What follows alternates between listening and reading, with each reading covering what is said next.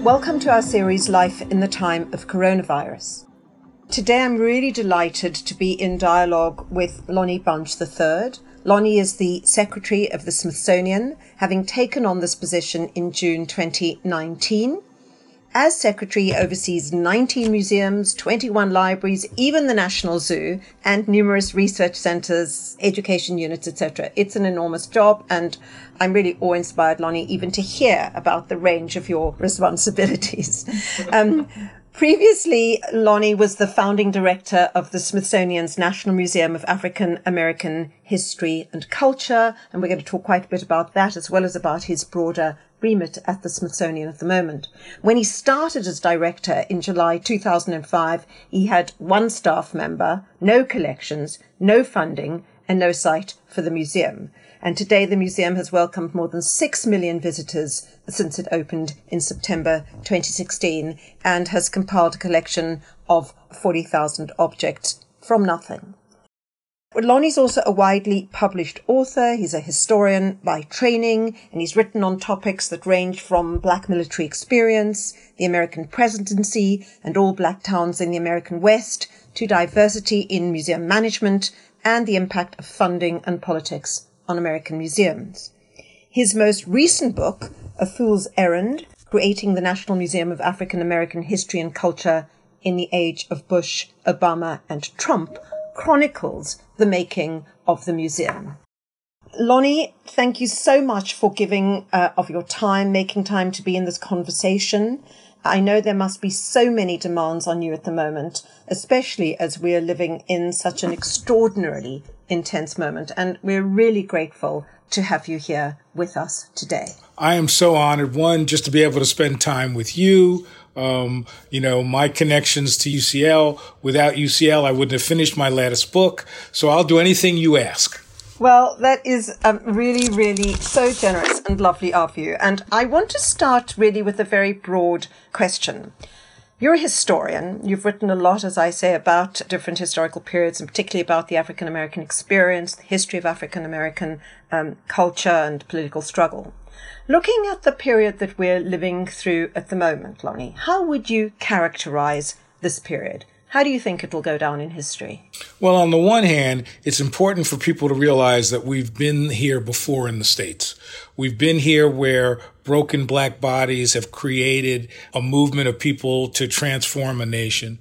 We've been here before when people have taken to the streets, they've marched, they've protested, and we've been here before because we have a real division in this country between those that want to see a future oriented country and those that want to look back to a time that where racism was more dominant.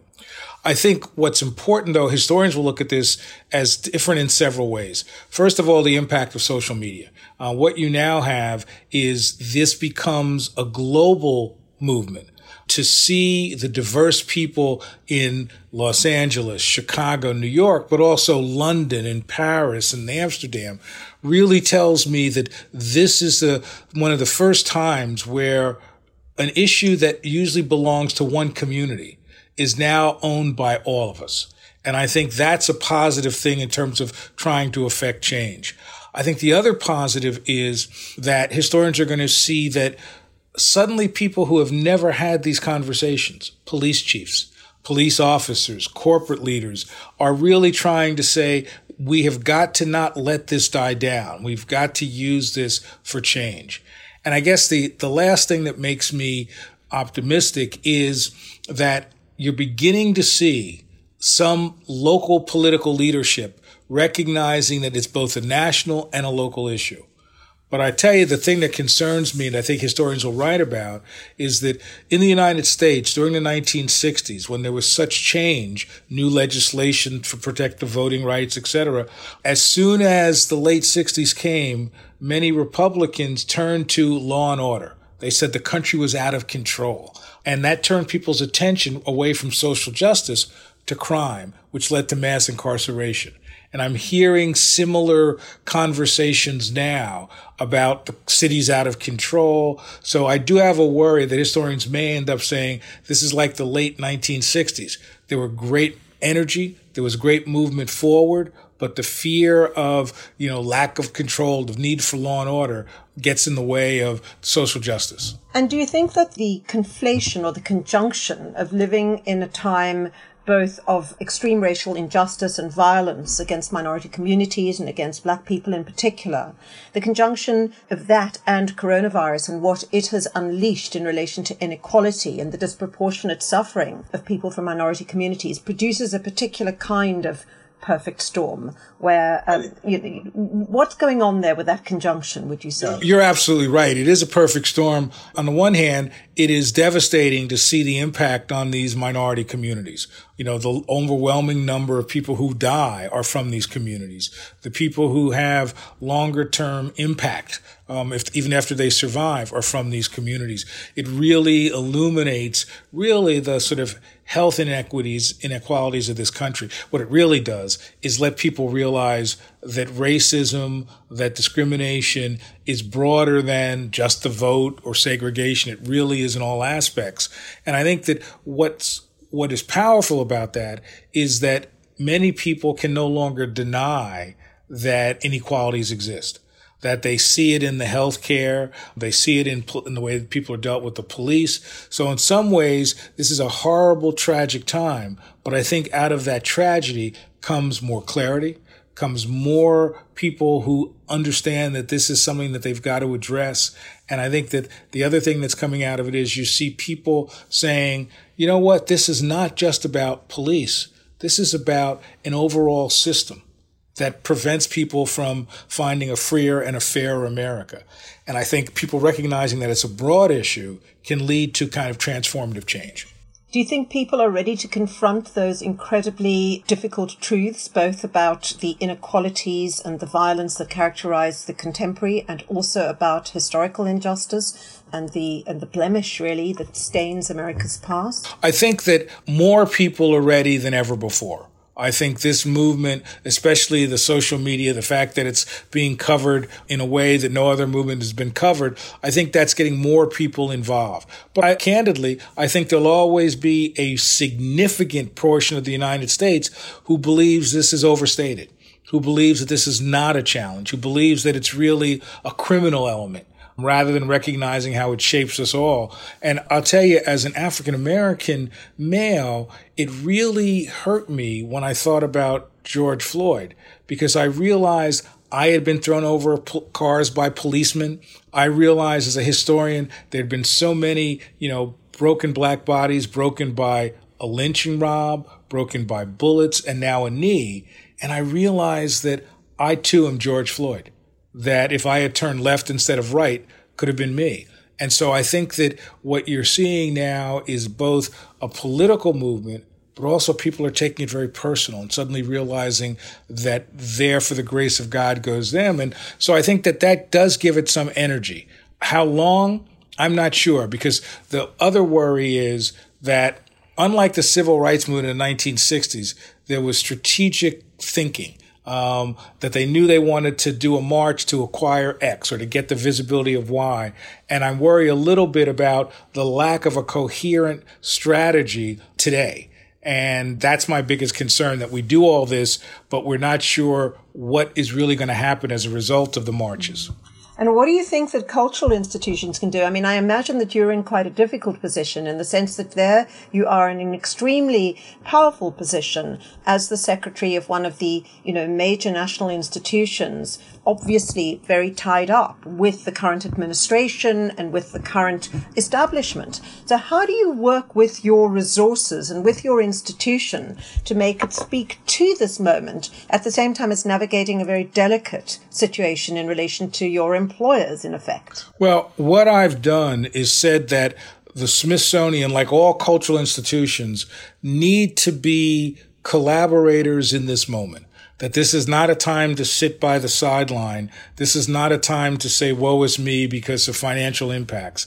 It's really a time for institutions like the Smithsonian to show, here's how we're of value, not just about yesterday, but about today and tomorrow.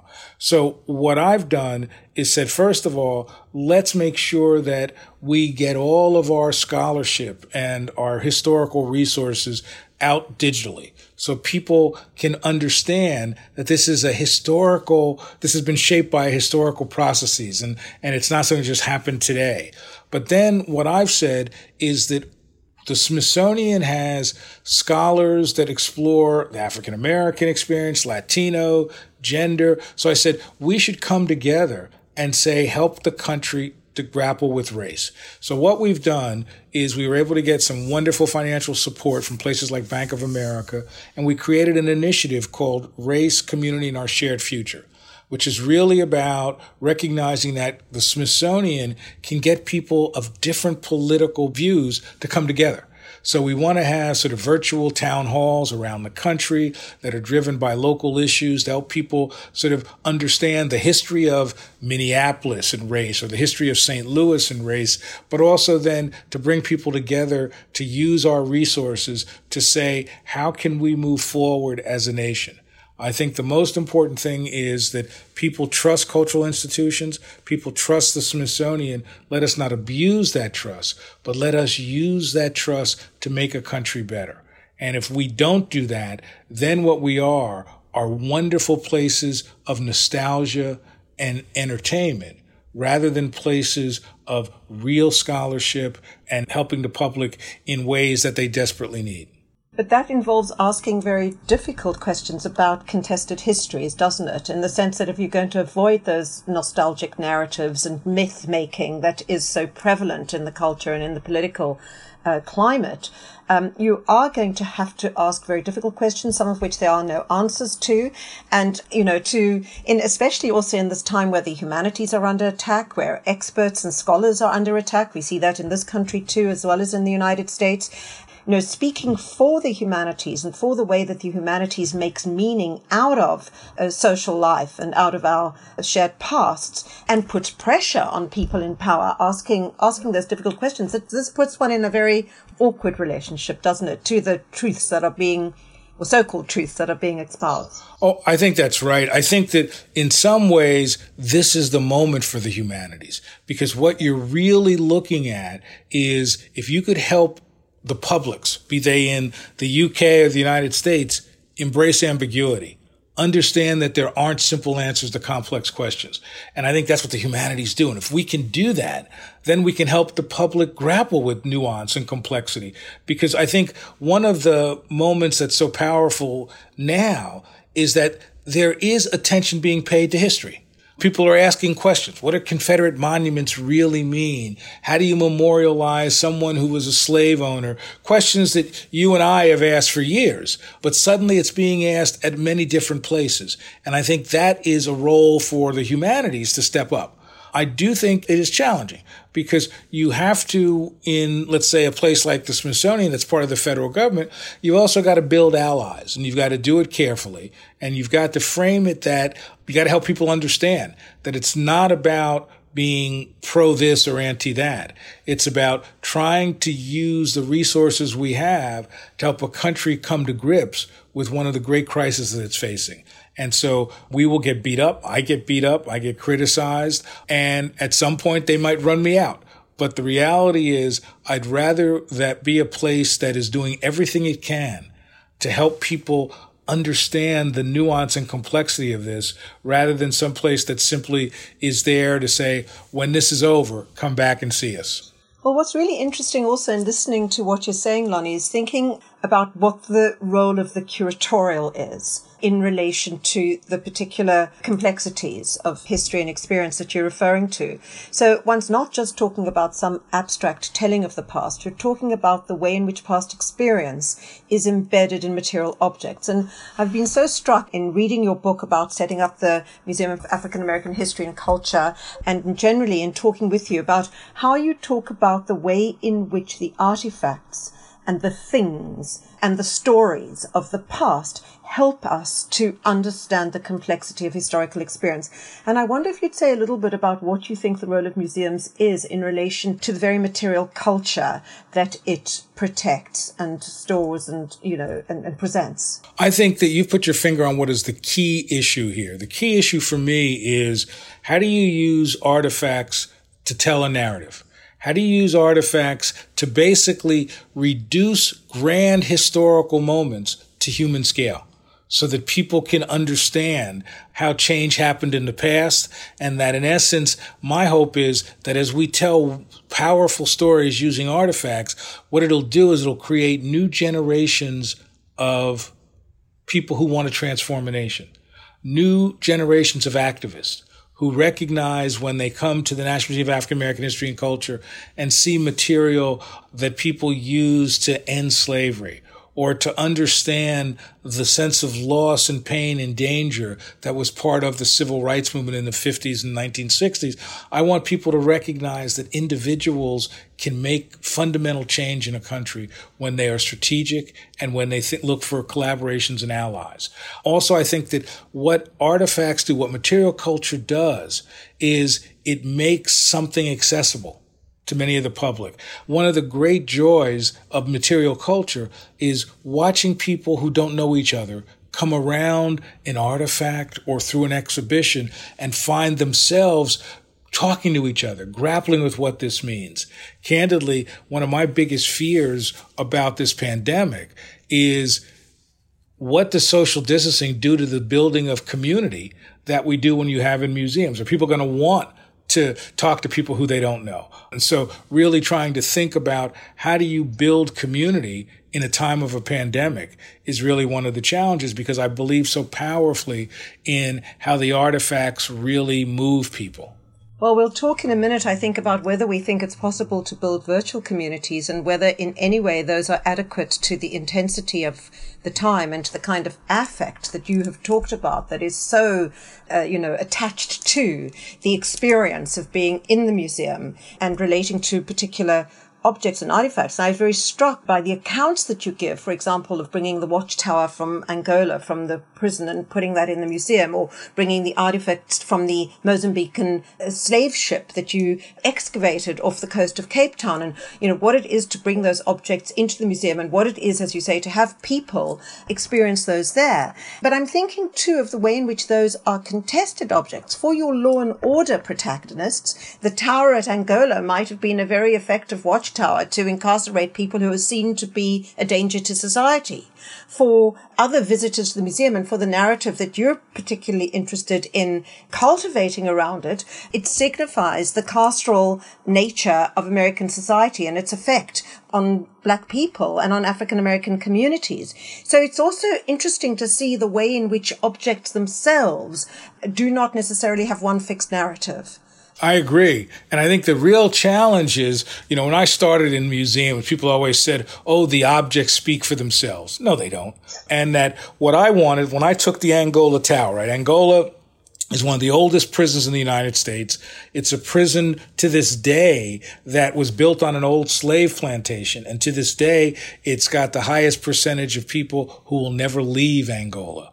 So it's a horrible place, but I took the guard tower in part because one, it was such a large, significant object, but I wanted to say that to help people understand the prison industrial system that after slavery, it is really a, the prison system that is a way that the South gets free labor. It's a way that you control these newly freed African American. So what I wanted to do was to use something large that the public would say, what is that?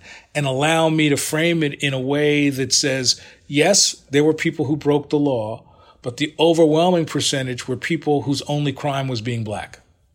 Do you think that from your own perspective, then, having been so involved with a history of a particular community and your extraordinary achievement of founding and directing and setting up this Museum of African American History and Culture, do you think that you become perceived then within the wider culture and in your position as secretary as necessarily speaking from one subject position only in the way that people are seen to be racialized and then embody difference. So that a white person is seen to occupy the space of the, you know, the central, I don't know, um, uh, uh, you know, signifying subject who, that's not marked by difference. But the way in which women say, or uh, people of color, then become reduced to being spokespeople for that particular identity. To what extent is that something you have to navigate in your position? I think I've had to navigate that my entire career right? I think so. Part of the challenge is while I've written so much about issues of race, I've written about the American presidency. I mean,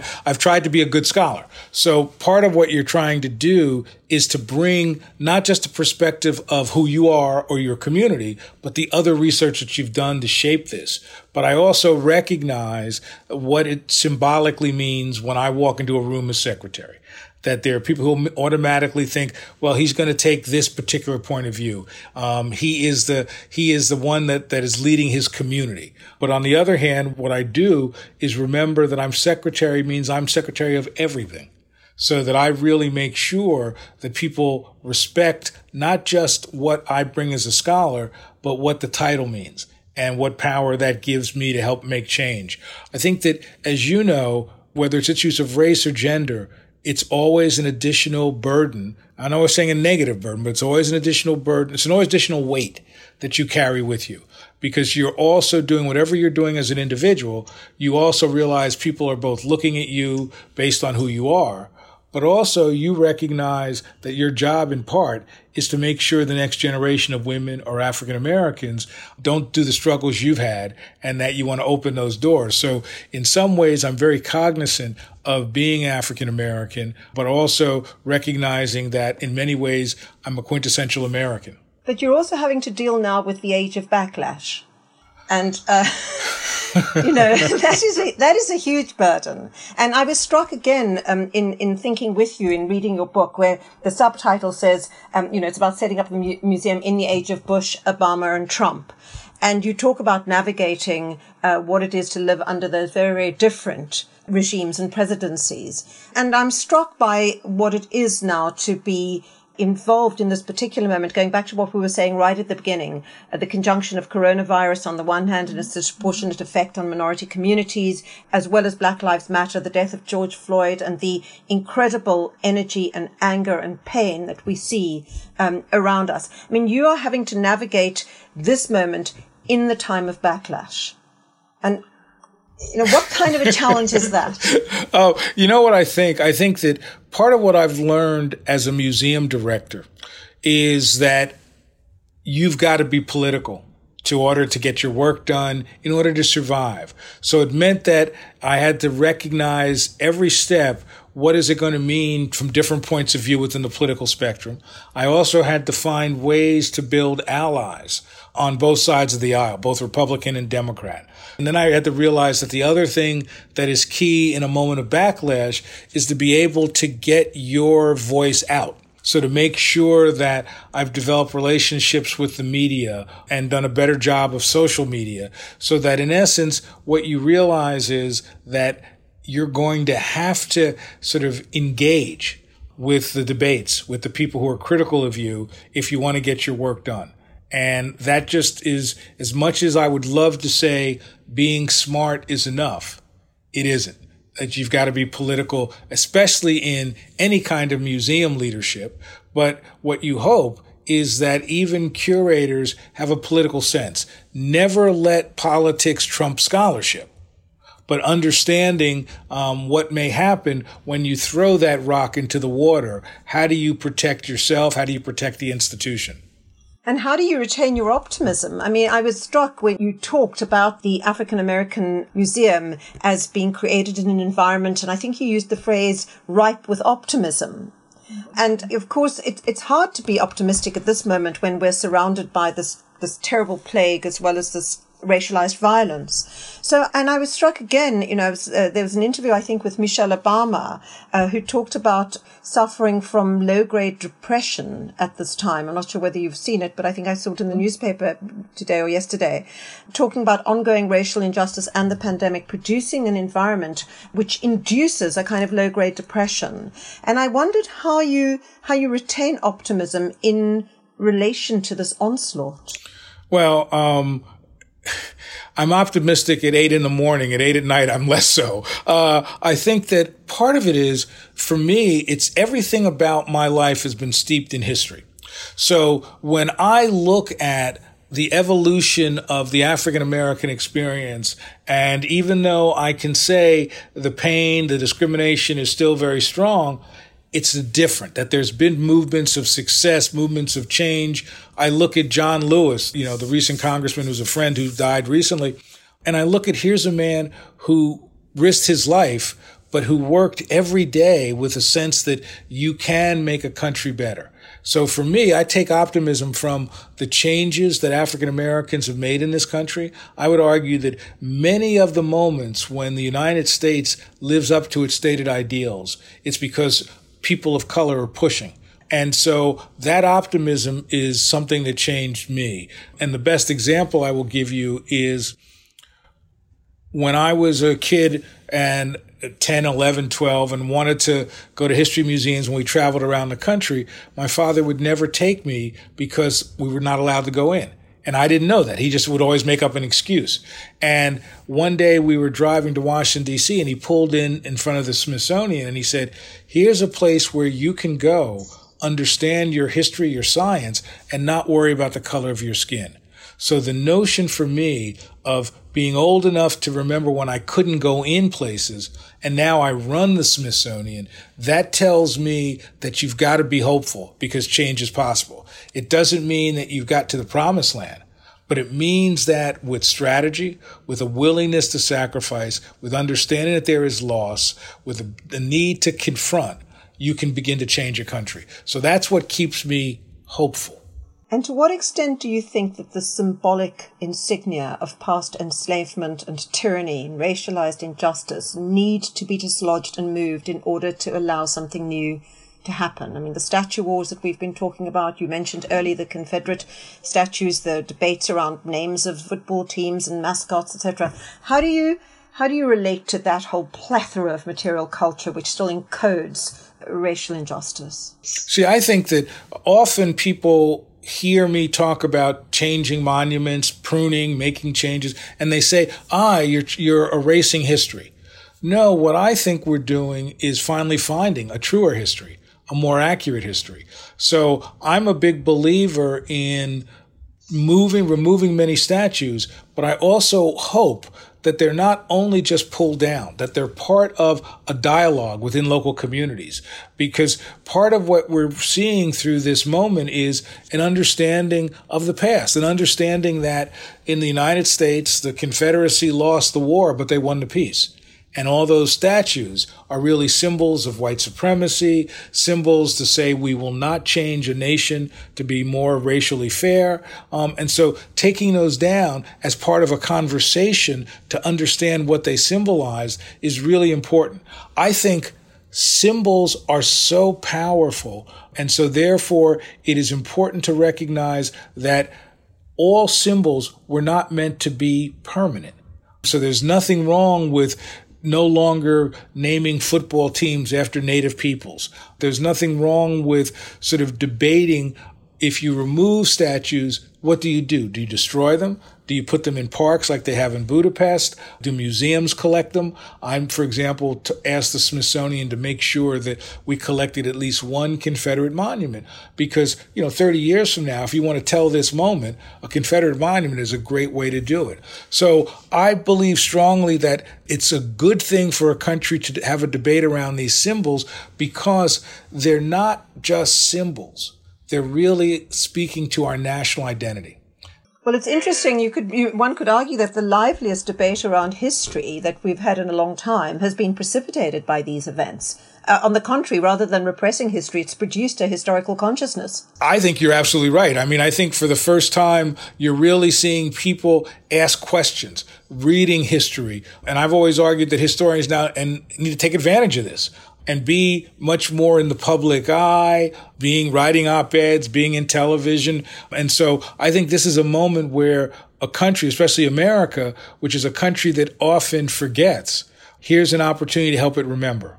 So that's really interesting in thinking about your own formation, Lonnie, and the way in which you yourself have worked across national boundaries. You're obviously very invested in the in the American narrative and in your responsibility in relation to a particular national story.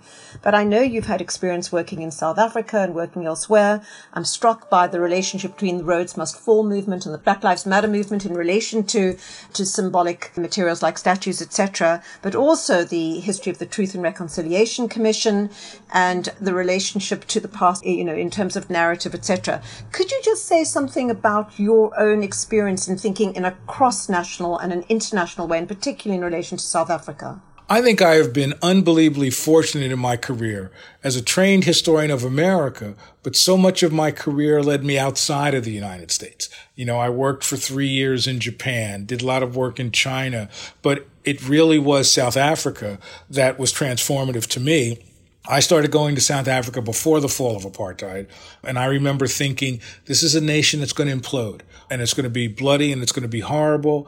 And then as South Africa became the new South Africa, and I saw a real appreciation for history, not just as a discipline, but as a way to understand who this nation was and what it can become. And in South Africa, the Truth and Reconciliation Commission work just transformed my thinking to recognize that speaking truth about the past, but using that truth to help redefine who you are today was really something that just clarified how I wanted to use history. So I've always thought that because I spent time in the UK looking at issues of devolution and what does being British mean, times in South Africa, wrestling with these questions in Germany and other places has really changed me. And I think I would not be the person I am. I would not be asking the questions I ask without my time in, especially in South Africa. And so every time I go to South Africa, as you know, we were there together, um, I'm always moved by what I learn. I'm always moved by the centrality of history as a factor in who South Africa is today. And sometimes I wish America had that same embrace of the contemporary resonance of the past that I found in South Africa. It's so interesting because the peripatetic nature of objects is one of the ways in which you tell that story. And I, you know, going back to the wreck of the slave ship, the Mozambican slave ship, wreck of Cape Town, which the artifacts from which you managed to bring back to the museum, to the National Museum for African American History and Culture, which is such an interesting way of creating the connection uh, for African American experience to Africa and the painful past. But you end your book with a very forward looking, affirmative story about Nigerian cultural leader from the Yoruba cultural leader who comes to the museum and talks about contemporary rich symbols of African life. So I find this very interesting interweaving of the, the harrowing past of the enslaved and their material culture and the ongoing richness of African culture as something that informs the contemporary, a really interesting dynamic in your way of thinking curatorially. I think that's absolutely right. I have really been made so much better and smarter by listening to how Nigerians are grappling with what was their involvement in the slave trade, what are the connections between Africa and America, Africa and the UK. Um, so that just, I find it fascinating. And I think where I have evolved over years is I think that I was once somebody who was so steeped in American history, you know, who had limited understanding of the history of outside the United States. But through the last 20 years, uh, maybe, maybe now 25, I've really been changed by being able to understand where there are commonalities. I've understood a lot about what is American exceptionalism and what is not. And I've understood an awful lot about what these stories are really about is the battle to redefine national identity, the battle to find fairness in nations. And I felt that history was my tool to contribute to that struggle. And so every time I learn something from another country, I am just fascinated by it and I try to bring it to the way I think about the United States. So that's really fascinating. It's a way of thinking about a national story without a parochial story and thinking about the entanglement of histories. Exactly. I mean, one of the things that when we were trying to build the National Museum of African American History and Culture, I really fought hard to say that this has to be a place that is really tied to international issues that it can't just be worried about what's within the context of the United States, both in terms of how global considerations have shaped America, shaped the African American experience, and then the other side is how the African American experience has shaped global culture. And so I recognize that it was interesting to think about what does national mean in a transnational age. And so, in some ways, that sense of globalization is really what excites me about the Smithsonian because it is a place that looks inward, but also has tentacles all around the world. And um, so, I'm, so I continue to learn every day. Never has that been more important than now in the age of America First and in the particular kind of Trump era jingoism and you know self-regarding nationalist rhetoric that one hears i mean to think about what you do in an institution like that so embedded in you know the, in the circuits of power in washington in a way that can be genuinely international here here lies the challenge I think that's a really big challenge. And part of the way I deal with it is say that the international issues are crucial to who we are as Americans. And so that gives me some opportunity to sort of grapple with these things.